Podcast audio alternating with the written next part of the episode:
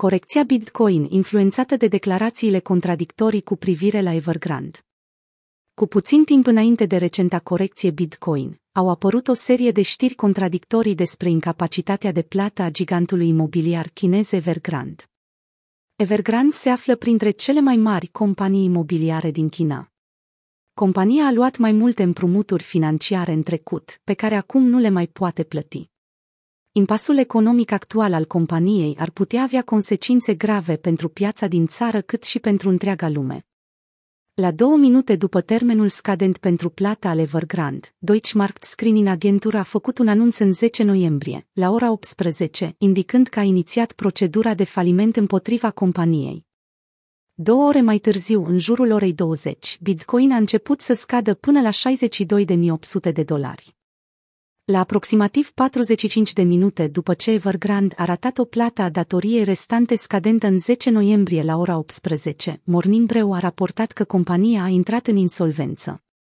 După alte 45 de minute, Bloomberg a publicat un articol în care zice contrariul. Prețul s-a stabilizat în jurul valorii de 65.000 de dolari, la câteva ore după scăderea inițială. Aproximativ în aceeași perioadă, reporterul Bloomberg Alison McNeely a postat pe Twitter. Spre deosebire de ceea ce poate ați auzit pe internet, astăzi Evergrande nu a intrat în default.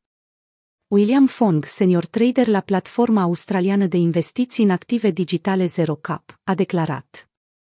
Evergrande nu a încălcat în mod oficial niciuna dintre obligațiile sale offshore pe piața internațională de obligațiuni USD.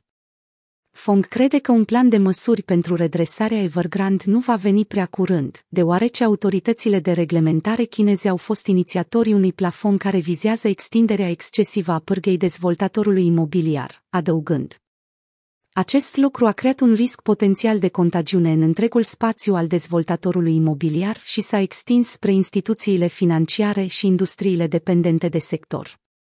În cele din urmă, 148 milioane de dolari nu sunt nimic în comparație cu datoria de 300 miliarde de dolari pe care o are Evergrande, însă creează îngrijorări cu privire la obligațiunile offshore de 100 miliarde de dolari ale întreprinderilor și corporațiilor chineze de stat.